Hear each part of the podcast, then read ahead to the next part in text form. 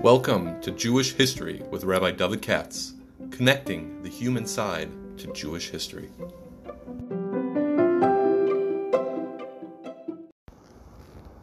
For sponsorship opportunities or to support this podcast, please visit our donate page at www.support.rabbidavidkatz.com.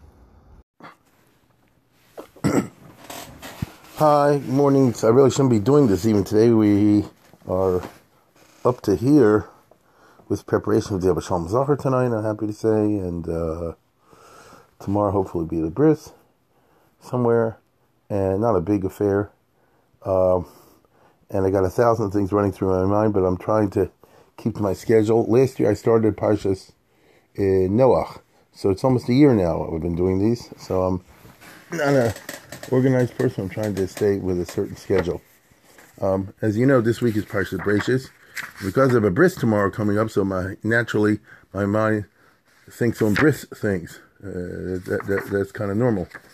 And uh, in general, Parshas um, Bereishis is very weird, as we all know. The Mishnah says, "In Dorsha Maisa Bereishis, you shouldn't teach it what's to a class of one or two. I don't remember in, in the Chagiga." Uh, but in other words, it's very recondite, and the reason is because you know you don't want people to speculate what's going on. Gemara says, uh, "How's it going, my Bereishis Nikra targum. You're not supposed to discuss in public because uh, people ask Mala Mala Mala Mata Mala Mala. People start asking. The public out there ain't usually organized to understand something like the story of Bereishis, which is a fact because you and I don't understand it either. By that I mean, it's not exactly within human comprehension when you get to these, really seriously, when it gets to uh, Parsha Bereishis, we run into some big existential problems. For example, uh, God creates the world out of nothing. Okay, I get that, but nothing is also something. So where's that come from? You understand? That's the reason I said that, not me. It, where's the nothing? Is the absence of anything a reality? It's almost like the Aristotelian God. You know, the the, the existence is just the, you know the ultimate reality. Is nothing the ultimate reality? Nothing is also created. You get my point? And in which case you start freaking out. That's why we say Nikar Loma Targum. Don't even discuss this. Um, and then it says, God says, Vayomer him hior, and you hear this, Basar Mamoros. It's always he's speaking, God doesn't speak. So right after, you know, he doesn't have a mouth with a voice box and all the rest of it. So right off the bat, you run into the problem in Parsha Bereishis. Not the only place, but particularly in Parsha Bereishis. What's literal, what's not literal, and even the things that are not literal, and sometimes they're both. In fact, I would say the whole parsha is like that. Sometimes it's literal, but the metaphorical meaning is more important than the literal story. Again, that's not me talking. The Zohar says that from the story level, you can come up with better stories. Shimon Ben Yochai says in the Zohar. But what's the meaning of the story? So, uh, the historicity of Adam and Eve is not as interesting to the philosophers like the Rambam and the uh, Ralbag and the Mekubalim as the meaning of the Adam and Eve story, the meaning of the Cain Hevel story and that kind of business. And you run into the problem of language because God spoke. All right, I understand that metaphor, sort of. I don't really. Neither do you, nor does anybody. Not really. Because what does it mean God spoke? Well, he used words. Where'd the words come from? Well, Hebrew is a holy language. Why is Hebrew holy language? Because God spoke it. That's a tautology. Yeah, but where did Hebrew come from? So you say God created Hebrew. When did he do that? He, so you're saying he created Hebrew language prior to the world. That's already very interesting. Okay? And then you come into the Kabbalistic doctrine that the, the words in Hebrew are magical and have, uh, let's put it this way, a heavenly Matthias as well as an earthly manifestation of that Matthias. That's like a fundamental Kabbalah. I hope I didn't go too far. I mean, it's well known, but I mean, I hope you cop what I'm saying. So, for example, when you see there's a word like uh, eitz, it's like Plato's ideals. There's an eitz out there that exists in Shamayim, if I can use that term, and then uh, it, by the time it gets down to this world, it, it, takes the form of what you and I call a tree. But it's really more than that. So, and, and its reality derives from the language, from the words. That's weird stuff I just said. People say, I can't handle that. You know, it's like, just give me Rashi. You know, just give me the plain, uh, you know, the Medrash says or something like that. Uh, that's what I mean when I say Nikro Velo Matargim and Darshan My because when you get down to it, it's fascinating stuff. And I guess I only approached this from this angle when I, you know, hit, you know, adulthood, shall we say. Um, And Parshas Bereshis is a classical case where you have to reach adulthood before you can start to chop what's going on over there. There's a famous story, maybe I said it before, I heard many years from Heshi Weinreb, where he said Rabbi Yaakov Kamenetsky, who first came here in the 30s, I guess, and was in Toronto for a while, isn't that right? And, you know, he used to go to the JCC to swim or whatever. And he saw a guy in the locker room, this in the 30s, and the guy had on a little uh, tallis katan. Like uh, he was an adult and he had a tallis katan like for a five year old, four year old. And he said, What's that? And the guy wasn't frum. So he said, Well, I came from Poland. My old man told me back in Poland, I don't know what you're going to do, when you get to Canada, America. Probably not going to be frum. Keep some things. Promise me that you'll always wear this. He gave me a tallis katan. And, you know, I keep my promise to my father of sancted memory. And that's why I still wear it. So Yaakov says he didn't mean to wear that tallis katan. he meant to wear a tallis katan. Um, in other words, you make a bigger one. And then Yaakov Kamenetsky went on to say, as the story goes, that this is how people approach the Chumash and the Tanakh. You know, what you learn in first grade or fifth grade or, or eighth grade is what you do. You keep that tallis katan for the rest of your life. But Parshas Bereshis is exactly the Parsha in which you have to get rid of the old tallis katan and big, take a bigger tallis katan on there. And then you already have to approach it with the eyes of a, uh, well, let's say a Rambam or somebody like that. Uh, so, for example, uh, for example, Bereshit Him is a Shemayim Varetz. What does that mean? Well, God created the heaven and the earth. What's the heaven? What's the heaven? Well, it's up there. No, it's not. Shemayim, I mean, we use it sometimes the word for sky, but that's exactly my point. It doesn't mean God created the sky and the earth. That's a dumbbell. That's a, a first grade shot right? Because the universe is what's created. So all the existing physical things are created in that pasuk. No, but Shemayim means some. So what does Shemayim means? The answer is it means the metaphysical, right? The, uh, another world that exists in a different dimension. Uh, this is uh, Judaism 101, and it's a spiritual world. So listen closely. It does exist, but it's not in time and space. So what does that mean? Not everything that exists is only within the dimension of time and space. That's the physical world that you and I inhabit in our physical way that you and I look around uh, us now. But there's another world also, a spiritual world. I hate the word spiritual. There's another world also that exists. It's not in time and space. Whoa, that's pretty heavy. So Breshab Elohim is a vs. aretz. First, God created the metaphysical, and then the aretz, then the physical universe. Aretz doesn't mean the ground or the land; it means the entire set of universes, whatever whatever science can comprehend. So, first of all, notice that the metaphysical came first. Hence, the Kabbalistic insistence on the priority of the uh, metaphysical over the physical. The olamus, you know, come first. So first, God said, "Let there be light in those olamus," and then it, by the time it came down to us, it assumes the form of whatever or is. But again, I'm just trying to tell you, Shemayim and aretz don't mean what you ordinarily think they mean. Uh, it's fun to do as long as you don't get messed up, but it's required it, to do it that way is a requirement. Or Vayom Elokim Or. It's not a light um, like we have, because the sun and the moon and the stars don't come later. Although there is an opinion of Chazal that is the same light. But the pashtus is it's something different. So if it's not light in the sense that you and I see, you know, with the spectrum and all that business, then what is or? And the, you, by the time you finish working your way through this, they come up that the or means knowledge. So Vayom Elohim or means before we create anything, let's have a plan. Let's have a, or a, a, a plan. What we call in English intelligent design, which is obvious to any scientist. You, know, you look around the universe, you see things run on mathematical principles. The planets don't crash into each other. The atoms and the uh, you know neutrons and all that kind of fit together in a certain way, and they follow rules, do they not? Now, who made those rules up? Where did it come from? You see, it's intelligent design, the classic religious argument. Now, by the way, I guess from a, a, Darwinian point of view, you can say they tried everything else to this plot together. That's the beauty of evolutionary. But, but putting that aside, you see intelligent design. Vayir Malakimi or let there be knowledge. That's why we make a big deal about or in the Beis Hamikdash and the Mishkan and all the rest of it. I know eventually we use the word or for light, but that's a dumbing down of it, a, a vulgarization um, because when light is on, I can see. So you know, it's uh, it, it's a way of conveying knowledge to me. I, I, become aware of things through light that I couldn't see when it was dark. But the original choshech and the original or is not light and darkness. It's you know absence of knowledge and knowledge. But I repeat, even the absence of knowledge is a created concept because God's creating literally everything, including the nothing. And so all of a sudden, Parshas Breshit become very, very difficult. It's interesting if you have a certain t- take of mind, but you have to be an archaeologist of the text. You understand? You have to know what do the words mean. You have to, to like claw your way back and forth, and you won't get clear answers. You will not get clear answers. Uh, you know, where does time come from? Uh, the Rambam touches on this in some places. It never gets really super into it, but uh, some do. But you know, it's uh, all I'm saying is Parshas Breshit is therefore extremely uh, fascinating, but difficult to decode from an adult level.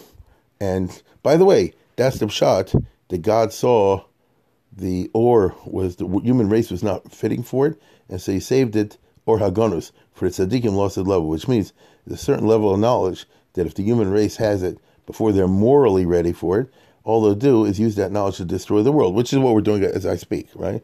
They're using the knowledge in the last hundred years create A bombs and this and and destroy the planet and, you know, the uh, ecology, all that business, global warming, the guns of business. I don't know which part is real, but overall, generally, we are not heading in a good direction the human race, um, as we all know. And that means, you know, they got too much ore now and, and they, the, uh, the Musar, the, the morality of it hasn't caught up with that. And so instead of using science, you know, to, to conquer cancer, they're using create worse weapons to vulgarize this. So these are ideas you see very beginning of Chumash way back when, way back when, and so on and so on, one word. Now, all this is just by way of a rambling introduction. Just wanted to concentrate on one point because there's a thousand points in uh, this parsha, as is obvious, right? As is obvious. And uh, since it's a bris, so um, for my new grandson. So, what do you do for bris? I said many uh, months ago when I, I did something on the uh, Kli Yakar. So, he's got the Olis Ephraim. Uh, anybody with a common sense, the first thing you do if you have a bris or something like that, you open up the Olis Ephraim. He's got to run in every parsha. I look up. Uh, that doesn't mean you can, they're all usable, but nevertheless, that's where you start, or at least that's what I do. And um, sure enough, he has some of the Olis Ephraim. And, you know, he's got to find something in Parshat Bresha that has to do with the Bris Milah. Well, where do you find that? Uh, he does, because he knows everything. The Kli Yakar, you know, he's a genius. And so there's a Medrash in this week's Parsha. And the Medrash Rabbah, by the way, is unbelievably fascinating, but I just don't have the time now to go into that. I mean, the Medrash Rabbah and Brachis and Noach and all this is quite remarkable. It says all kind of things that you wouldn't expect. You know, while I'm doing this, and even though I'm going off in tangents, but who cares? I do want to call your attention to an extremely interesting medrash that I'm recalling now off the top of my head You can, if you're the type of person who knows how to find things in Medrash Rabbah, you will do this at Shabbos and be you'll find it quite interesting. And I'll tell you what I mean. Uh, it says uh, that Rabbi Yehuda Nasi had a um, secretary, his successor actually, as Rab, F, Apos. Actually, it's a Greek name, you know, Apos, like a bull. But in yeshiva world, they call him Rabbi Ephes. Even though that's ridiculous. But anyway, uh, so I said Rabbi Ephes, Rabbi Ephes, he says he died, he gave a drush in Antioch. I remember this by heart. Antuchia. So knows he was abroad in the Chutz La'aretz, raising money probably. And Antioch is north of Syria. Probably ran into these uh, philosophical type Jews or maybe proto Christian type Jews. The context is interesting. And what, what's Shabbat Chulu they have in this week's Parsha? Because let's face it, Vayichulu is a very unusual word. Um, is it from the Ivrit point of view, right? From the Ivrit point of view, is it uh, uh, from the word of kiloyon, destroy, from the word kol, which is all or everything? Um, I don't know. There's a lot of ways of, of explaining this. Uh, remember that the, uh, the the uncle says that that the world was completed. Um, they cease just because you got the King James Bible translations that eventually end up in the Jewish ones, don't mean that that's exactly the Pshas. You know, the Hebrew language is of such a nature that admits of many different interpretations. So anyway, he said, and so he says, Kiloyon, I'm, you know, it's like destroyed. What does that mean? After the sin of Adam and Chava, which of course took place on Friday before the first Shabbos, uh, God reacted, it says, by being. I think that's the language. He hit time and time changed. So it used to be the planets went more quickly. As a result, is the planets go do their thing more slowly. I believe that's what it says. You can look it up yourself It's not hard to find in the Vayichulu in this week's parsha in the Medrash if you're interested. Uh, which is extraordinary because here's you have something that was took place two thousand years ago, and one of the leading gedolim of Appas is saying time today after the sin of Adam and Eve is not identical at the time of the first six days of creation. So right off the bat, there's your shot if you want to go that way and say the first six days are six trillion years or whatever they want to do, you know, that that kind of approach. Meaning it's not only some modernish art, you know, from Slifkin or somebody like that, that, you know, each day, you know, it's possible. Here you have like a, a Tana who's saying that whatever time is now, it's not exactly what it was once upon a time. okay? So it's really great. There's before creation, which there was no time. Then there's the first six days of creation, which is time A. And then there's after the first six days of creation, or specifically after the sin of Adam and in which case there's time B. And you and I have been operating on time B. I'm just trying to tell you one example of many in which you find the most remarkable things in Chazal when they try to uh, get, get, together on the uh, on Parshas Brachos, Ma'aser Brachos. But anyway, quickly, I want to um, get to this point. Just something I noticed. So I look at Olis Ephraim and he says, "Where's the first reference to um, a bris meal in this week's parsha? Because after all, it doesn't say anywhere like that." And um, he says, "I never would have noticed it. i have gone through the Medrash a bunch of times, but I, you know, you don't notice everything." And uh, he says, when Adam and Eve were kicked out of the Garden of Eden, by Vayigar Shizon Vayashkain, uh, what does it say? Vayashkain, uh, um, uh, Mikenem Legan Hashem kicks man out of Vayigarish. He divorced him. He kicked him out of the Garden of Eden, and he uh, placed as a guard that Adam should never be able to return to the Garden of Eden. Mikenem Legan Eden, which means at the door of the Garden of Eden, it's a Kruvim, these angels, whatever that means. Veslad hacherva misapeches. And then again, these words have no good translation. And he had kruvim and a sword of a certain type. It was misapeches. It was swinging around back and forth. It's, it sounds like, I mean, it could mean a lot of things, but it sounds like it was constantly swinging, you know, like a fan, imagine it's constantly going around all the time. So you can't put your finger in any moment because if it's constantly swinging, you'll get cut off. So it's like a perfect business. And it's lahat. So does, it, does that mean hot or flame? Lahat could mean magic also. You remember the uh, sorcerers of Egypt, uh, Balatehem, they tried to do in Shmos? Is derech to guard the, the, the, the, way to the Eitzachayim. Because Hashem said, I don't want man to get close to the Chaim. That's why he kicked them out of the Garden of Eden. Isn't that the story? You know, Hashem said, now that they eat from the Eitzadas, now they want to go to the to the to the Eitzachayim. And I don't want that. So to block a man from getting to Chaim, he put Kruvim, which is some kind of angel, something like that. Um, and words, it's unclear exactly what the Kruvim are. And number two, he put the swinging sword. Is the Kruvim were, were, were uh, swinging the sword or swinging on its own? So that's the idea. So it's so that's a weird pasuk. And to be perfectly honest, I've never really spent a lot of time on that pasuk because it's one of those things that my bris like who knows what it means. But since it's a bris, so I happen to see those Ephraim says in the Medrash that it's a nice vort that uh, you have over here um, a lot of cherfa misapeches guarding uh, the keeping people away from from there. So one shot in Chazal when it says Mikenem Lagan Eden is a very interesting one, and that is it doesn't mean east of Eden like that famous book, uh, which is a Pashab shot, but Mikenem Lagan Eden means Mikodem Lagan Eden. And so that's a very interesting interpretation that um, that God surrounded the Garden of Eden with Gehenna.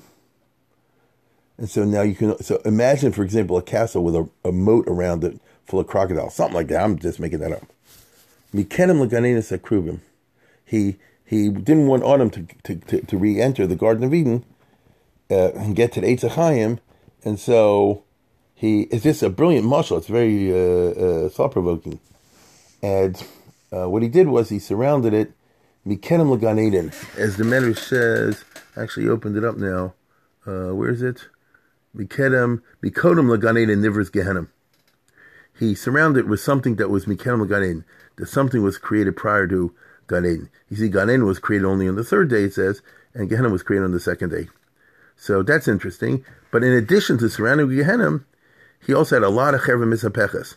He uh, it, it, was full of flames, so that could burn you in hell. That's the idea, right? Misapeches something that just consumes you from top to bottom in fire. Um, okay, that that that's fine. But then it goes on to say the following: Adam saw this. He said, "Oh my God, Amar Adam, mi matzalas bonai me'esh lohetezu." Who can save my children, my, my my progeny, from this fire? Meaning, how do you get to the Eitz without getting burnt by the uh, uh, the flames of the sword or the uh, the Gehenna, the flames of Gehenna, that sort of business? And Rav Huna Omar uh, Mila. Uh, he says you, you get saved by the by, by the sword, right? So that's an amazing interpretation. What it means, I think. All you ever get here is my understanding.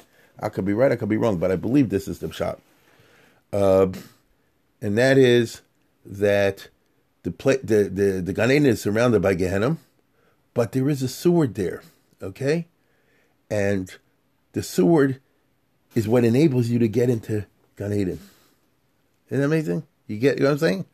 It's surrounded by Gehenna, but there's a way to get into Gan Eden without going through Gehenna, and that's the way of the sword. So it's a, a, a weird reading of the words. Uh, I see the Eitz Yosef, the commentary on the side says, Ki luksiv ve'eslat ha-mishapeches. Sheschus cher mil tatzilim gehenim. That's, that's what it means. I, that's, that's what I hold this shot. Which means that I, the descendant of Adam and Eve, like you are, we want to go to Gan Eden, whatever that means, whether it's a place exactly or not. I told you before, there's literal, there's metaphorical, and what drives you crazy is when it comes to Parshas Bereshit is both. There's a literal and as well as a metaphorical. You know, that's what people don't understand. That's the problem with the uh, left wingers. It, it, it, can be both, and it often is. But of course, the Gan Eden you're looking for is like you know uh, heaven, you know uh, uh, uh Olam Haba or something like that, some reward situation. How does man or any human being get into this uh, wonderful place? How do you get to the Eitz Chaim? The answer is through a sword. What kind of a sword? Bris. And here you have the origins of the concept that the one who has a Bris is safe on Gehenna. You understand? Uh, which is an old Jewish concept. You know, Avram Avinu stands at the gates. You've heard that before, right? Magen Avram. Avinu stands at the gates of uh, hell and, and, and, saves anybody has a bris milah. Uh, that's a nice, it's a Gadata way of saying what I just told you over here in a very heavy way in the Pasuk. So, uh, Vayashkein Mikenim Legan Eden, he surrounded Gan Eden with Mikenim Legan Eden, with, with Gehenim. That's Mikodem Legan Eden. But he provided a lot of Cherva Misapeches. But he provided a sword which could be Mehapech. So basically, it's it's it's it's inverted the meaning of the metaphor in a brilliant way. The the sword can sort of, as I understand it, the sword which swings can cut away through Gehenna and say, okay, you come into God in this way. The sword itself is not blocking you. The sword itself affords you the way to get in. By imagine that, just imagine there was a flame surrounding something, and you know you use a sword to like cut away uh, a hole within that flame, and then you can enter inside. That'd be quite a movie, wouldn't it? Probably somebody made a movie like that. Uh, and in this case, he's saying it's the bris, it's the bris milah or Torah, Rabbanan Amri Torah. That's another shot, you know, that um, uh, through learning, that's a more yeshivaship shot. You know, through learning, the, the, that cherev, uh, even though, how would you say Torah is cherev? But it's a cherev pipias beyond him. All right, the first one is a little more sen- sensible because uh, uh, because what do you call it? The the bris milah is through a cherev, is through a sword, meaning through a knife. Uh, so here you, if this is true, then you have here the first reference in the Torah to bris milah at the beginning of Adam and Eve's story, meaning as soon as they sin and they're expelled from Eden, God says like this. He says, if your kids want to get back, uh, they can do so on an individual basis, perhaps. Then get the Eitz Chaim, meaning get eternal life, the, the, perhaps, but it's through Cherev. hamisapeches. So he put in the bris milah, meaning the concept bris milah, at the very origins of uh, uh, uh, of the world, um, before Adam and Eve had children, even, um, which is just a remarkable uh, concept. At least I hold it's a remarkable concept.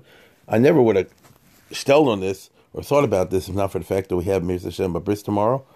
But uh, now that I told you that, you go take a look at that on that pasuk, and in general, you try to uh, play with it. I looked at Aryeh Kaplan just to see, you know, sometimes he has different interpretation, all the rest of it. In his spooky wooky way, he likes to do New Age kind of stuff, and uh, he's concentrating on the kruvim, which are there because it says Vayashkin as a kruvim. Uh, according to the interpretation I told you before, the kruvim are identical with Gehenim. The kruvim are identical with Gehenim. I know later on they appear in a different way as as, as angel-looking statues in the base of Migdash and all the rest of it. And obviously you're dealing with something very heavy. Incidentally, in the Mishkan, you probably didn't notice this. In the Mishkan, the Kruvim are like attached to the Aron. In the Beis Hamikdash of Shlomo, they're not attached to the Aron. They're separate. They're just standing above it, sort of, which is kind of interesting, you know. Uh, and Kruvim are one of the nine levels of angels that Maimonides speaks about. Hilchti Torah. You can look up there if you're interested. Uh, but here we're going with the interpretation of the Kruvim. As Rashi says, Malchei Chavala is identical Gehenim. Uh, but, and incidentally, he interprets this, this is Aryeh Kaplan, you know, he says you can't get a prophetic vision without going through uh, difficult times. So this is this is equal to what you find like in the Derech Hashem of Ramchal and others, which is a Navi has to go through hard times like Shaul did, painful, before you hit the Nevuah. So if you want to get into the Eitz Chaim, you want to get the, the, the real Nevuah, you got to go through the Kruvim and a lot of Cherem Misapeches. But I like the shot this this week, this year, with the Bris Milah, uh, and I hope and then all of us will be able to uh, to use that uh, in to get to the Derech Chaim. But I've taken longer than I expected to. Look at that, 25 minutes. Okay, you never know. Anyway, have a good Shabbos. Bye.